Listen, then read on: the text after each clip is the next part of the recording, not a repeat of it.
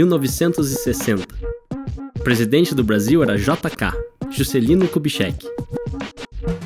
JK trouxe a capital federal do Rio de Janeiro para o centro do país, mas deixou muitas dívidas para o sucessor Jânio Quadros, presidente eleito pelo povo em 1961. Enquanto isso, o movimento do cinema novo ganhava força no Brasil.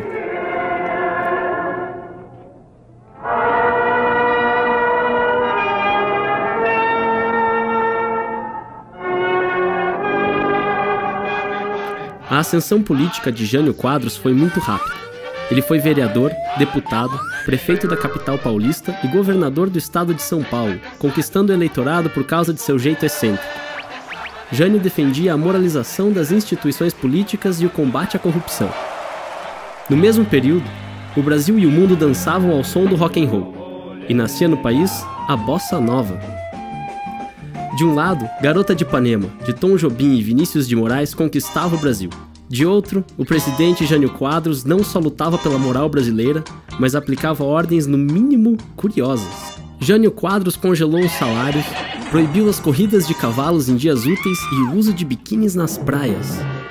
Por essas e outras, Jânio passou a ser criticado inclusive por seus antigos aliados. E com a crise, o presidente renunciou. Muitos acham que Jânio acreditava que o Congresso não iria aceitar a sua saída, mas Jânio Quadros ficou no poder por apenas sete meses. João Goulart, também conhecido como Jango, era o vice de Jânio Quadros. Pois é, o normal seria ele assumir a presidência, mas vários políticos de direita e militares foram contra. Para evitar a possibilidade de a crise evoluir para um confronto armado, o Congresso brasileiro encontrou uma solução mudou o sistema de presidencialismo para parlamentarismo. Então, Jango só pôde tomar posse no sistema parlamentarista e teve seu poder diminuído. Mas ficou marcado que em 1965 haveria um plebiscito para decidir se o presidencialismo voltaria. Enquanto isso, o Brasil e o mundo deliravam com a Copa de 62. Mas mesmo em meio à festa do futebol, o país vivia um período de muita inflação e uma política extremamente confusa. Jango enfrentou uma profunda crise econômica que se arrastava há anos e críticas de políticos conservadores que não queriam que ele fizesse reformas sociais muito grandes. Foi aí que, em 1963, Jango antecipou o plebiscito e conseguiu que a população decidisse pela volta do presidencialismo. Jango propunha grandes reformas de base. Ele queria fazer a reforma agrária, dar o direito de voto aos analfabetos, mais benefícios aos trabalhadores e melhorar a educação. Foi Jango quem abriu espaço para o método de alfabetização do educador Paulo Freire.